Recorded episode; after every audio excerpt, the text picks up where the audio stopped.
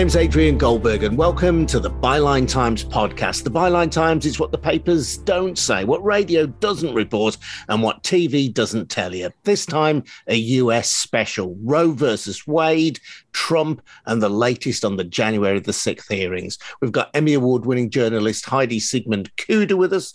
She reports on the Radicalized podcast, and Sian Norris from Byline Times. Before that, though, just a reminder that the Byline Times podcast is funded by subscribers to the Byline Times, our brilliant monthly newspaper.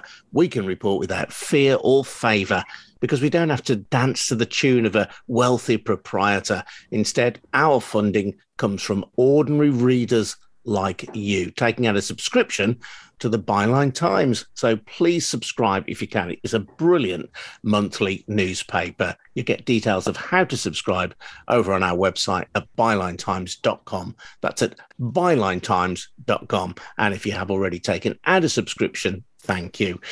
Right then, Heidi, Sian, where do we start? The latest January of the 6th hearings were explosive evidence that Donald Trump attempted to coerce officials at the Justice Department to lie about his false claims of voter fraud. Incredible evidence, really, but that was eclipsed by the news that the Supreme Court overturned Roe versus Wade, knocking down the constitutional right to abortion where do we yeah. start? I mean, it's been a hell of a week. Um, I guess for people in the UK, you know, on Friday morning, we woke up to by election news. And then in the afternoon, everything had changed. The whole world seemed to have changed, and Roe yeah. was gone. Um, I think the first thing to really understand about a Supreme Court decision is that it means that up to 26 states will soon be banning abortion. Already, over in the first three days since the decision, six states banned abortion immediately. Those 26 states that will impact on 64 million women and girls. That's 64 million women and girls who have had their right to bodily integrity just stripped away overnight. And what this means fundamentally is that women will die. We know that when there are abortion bans, women die. We know this from Ireland. We know this from Poland. We know this from countries in the global south, such as Kenya, where two and a half thousand women die from unsafe abortion every year. We also know that the worst affected women will be those who are living in poverty, women from Black and minority ethnic communities who are more likely to be in poverty. And perhaps one of the like striking ironies of all of this is when the Missouri Attorney General signed in the ban on on Friday, Friday afternoon UK time. He said that this was a great day for the sanctity of life and Missouri continues to have the death penalty. It continues to have high levels of gun deaths. It continues to have high levels of maternal mortality rates and high levels of domestic violence deaths. So, this is not a state, this is not an attorney general who is interested in the sanctity of life. He is interested in controlling women's bodies. And that's what this change is it is about control of women's bodies and male entitlement over women's bodies. And, and that is so true, but that's part that's part of it it's also about making sure that there is um, white male property owner rule again, um, because what happens in this, a state like Missouri, where women become felons if they uh, disobey this egregious uh, law, is that they will then not have their voting rights. And that is happening potentially through half the country. So if you want to look at it about control, yes, uh, certainly not about sanctity of life, because what about the women who will bleed out because of this law? They're not concerned about their lives, but they are absolutely concerned about uh, taking away what we have, um, what's been hard fought.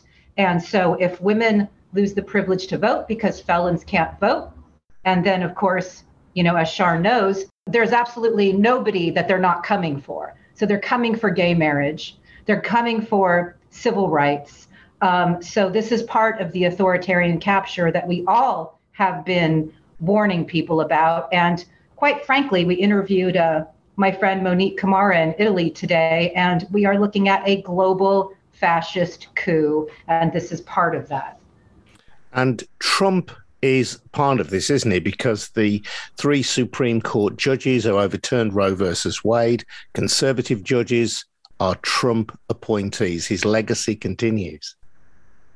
Well, yes, and that Yes, exactly. We knew uh, we knew how uh, serious this would be when he got the Christian coalition behind him. They cared about their judges. They cared. So many were single issue voters, and here we are.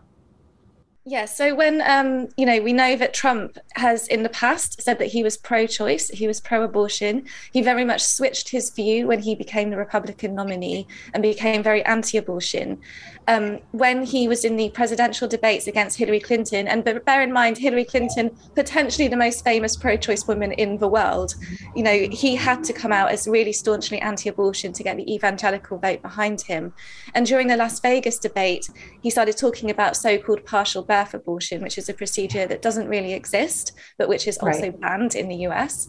Um, right and he he said you know that he was like this is a terrible thing that happens and this is a terrible violation of life and all of this kind of stuff and one of the um, sort of very famous anti-abortion organizations the family research council said that that was the moment when trump won the evangelical vote and so having got that vote he had to you know he had to do what he said he was going to do which was chip away at the right to roe versus wade and chip away at the right to abortion and so yes he appointed three um, anti-abortion judges uh, Neil Gorsuch, Brett Kavanaugh, and Amy Coney Barrett.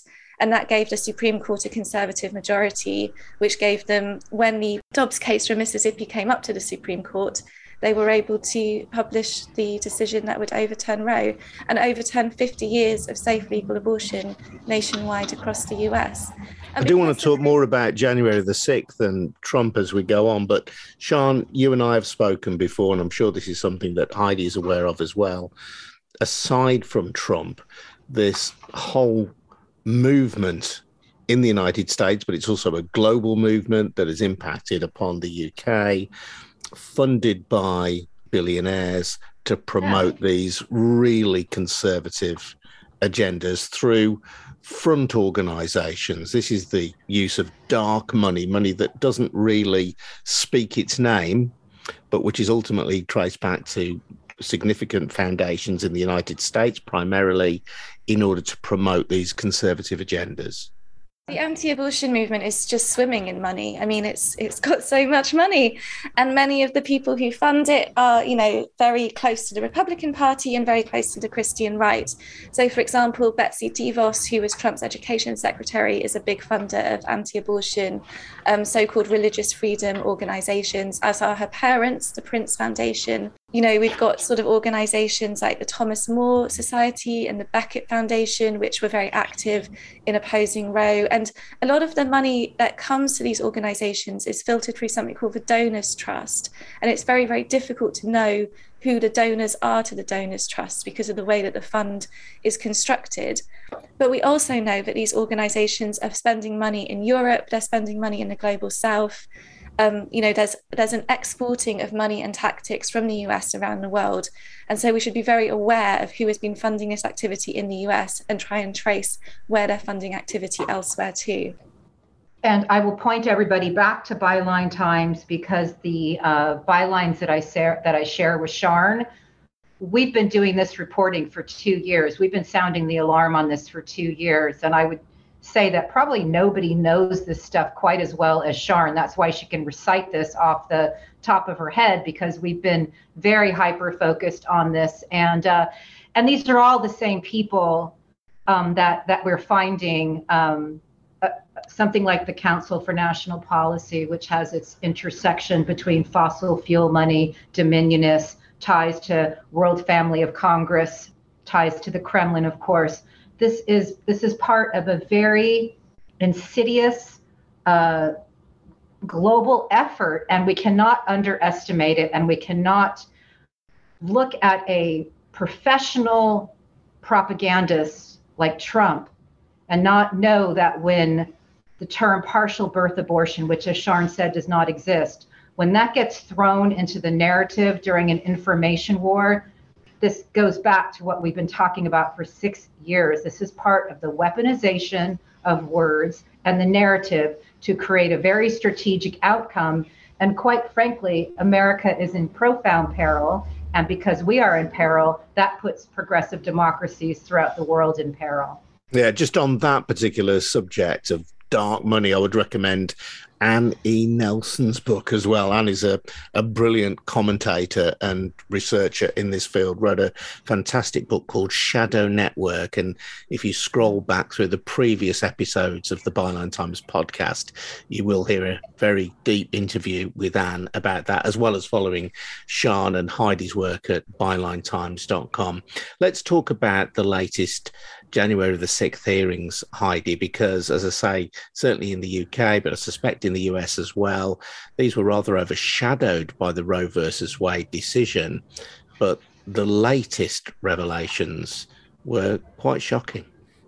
Absolutely. And believe me, in a propaganda war, when we have the bombshells that came out of the January 6th hearings on a Thursday and Roe overturned on a Friday, it's very hard not to be cynical and not look at that as part of the uh, you know disinformation malinformation strategic plot.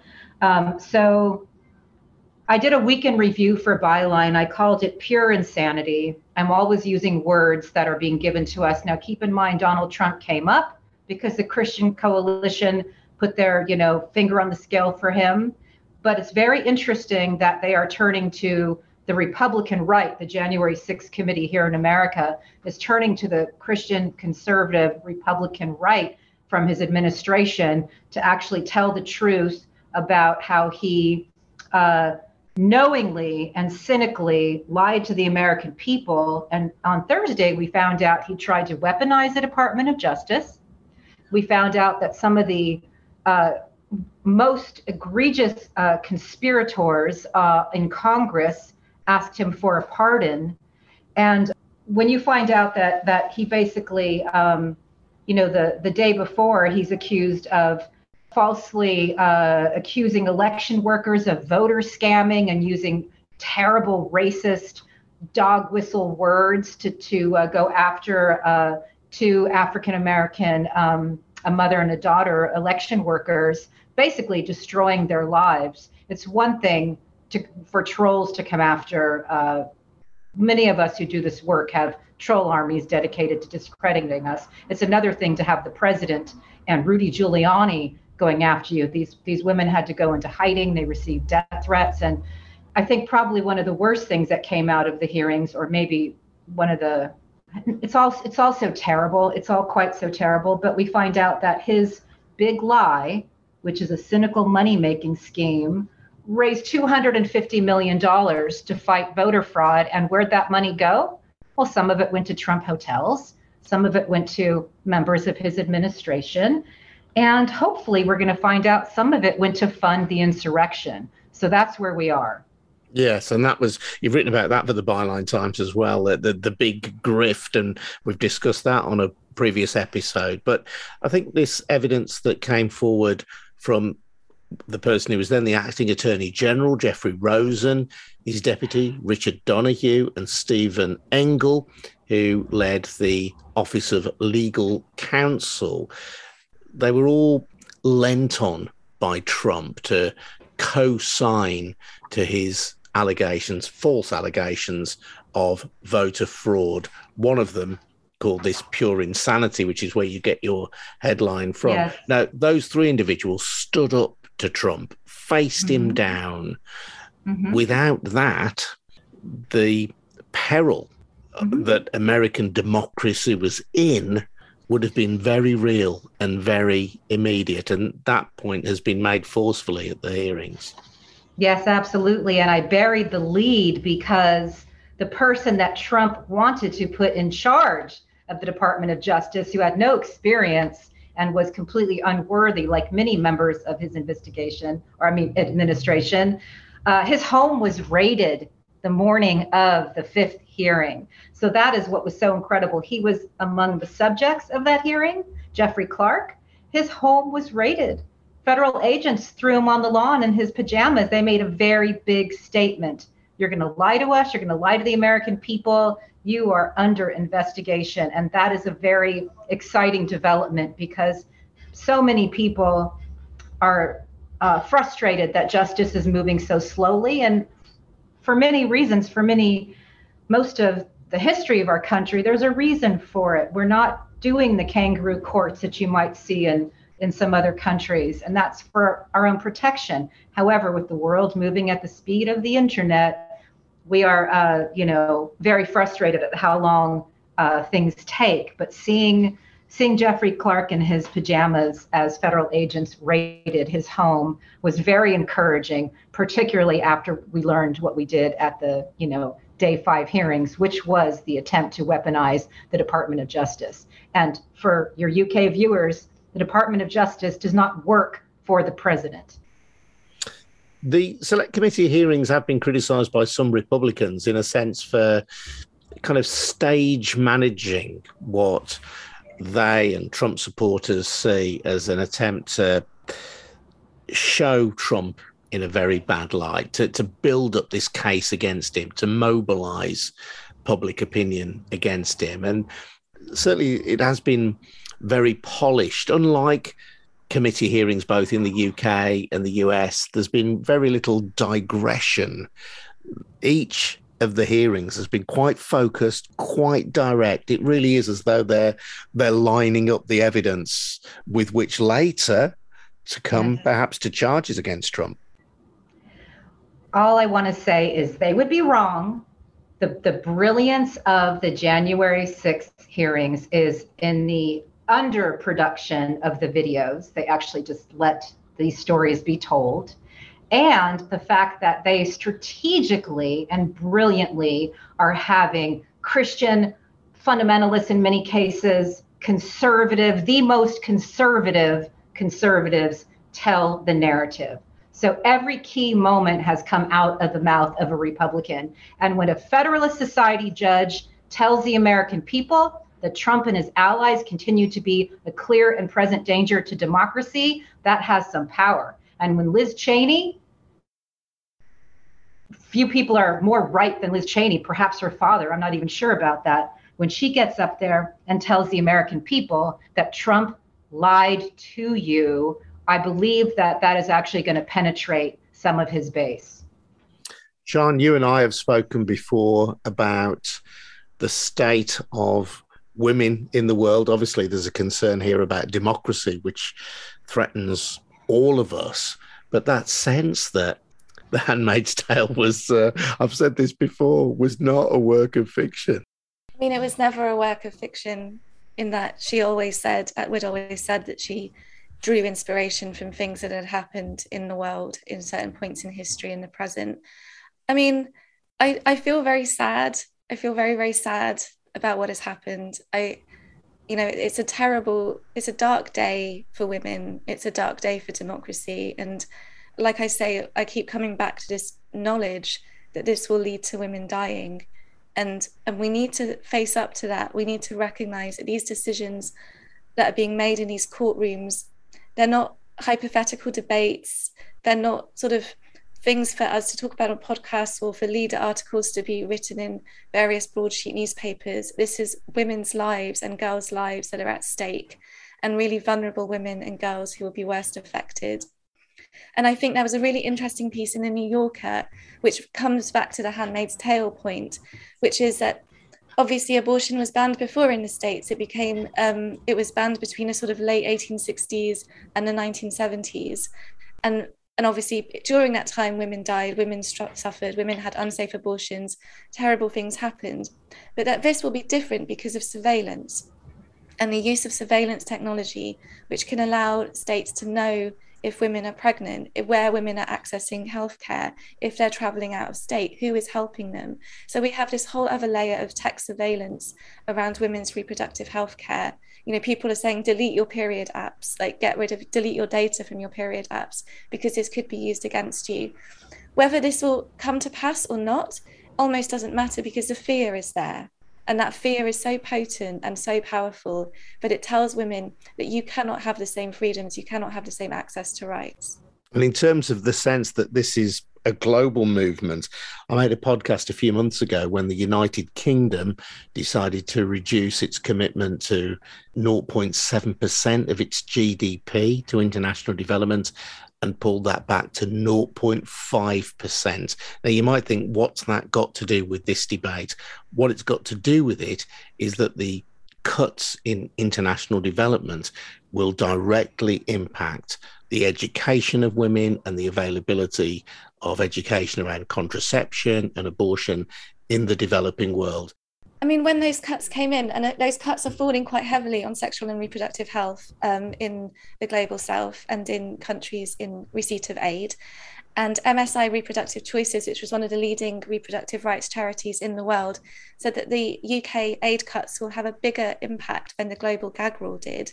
The global gag rule being the US law that prevented um, organizations receiving funds in international aid if they provide provided abortion care in any cases you know the funds wouldn't be going to abortion care but if they offered advice on abortion that meant they couldn't get funds. So the idea that one of the most hated laws in international kind of development um, that the UK's decision to cut aid is going to have a bigger impact than that is is shameful. And I actually think we need the. I mean, Boris Johnson, credit to him, did stand up and criticise the Roe decision, but we need the UK government to stand up and say we stand with American women and we are not in favour of this decision, whether they will or not, considering their own record on abortion rights remains to be seen. You know, we have a lot of. I, I never want to leave people with despair, not when there is action that people can take so if you have money, you can fund these organizations. There's plenty of them, you know. Uh, if you um, have the ability to protest, we shut down freeways yesterday. People might say, well, why would you do that in California? Because they're coming for us. They just tried to replace our governor, who's very popular, with a phony ass recall. That was not authentic. That was dark money funded. And so they are coming for us. The person who pushed through this decision said specifically she's coming for California.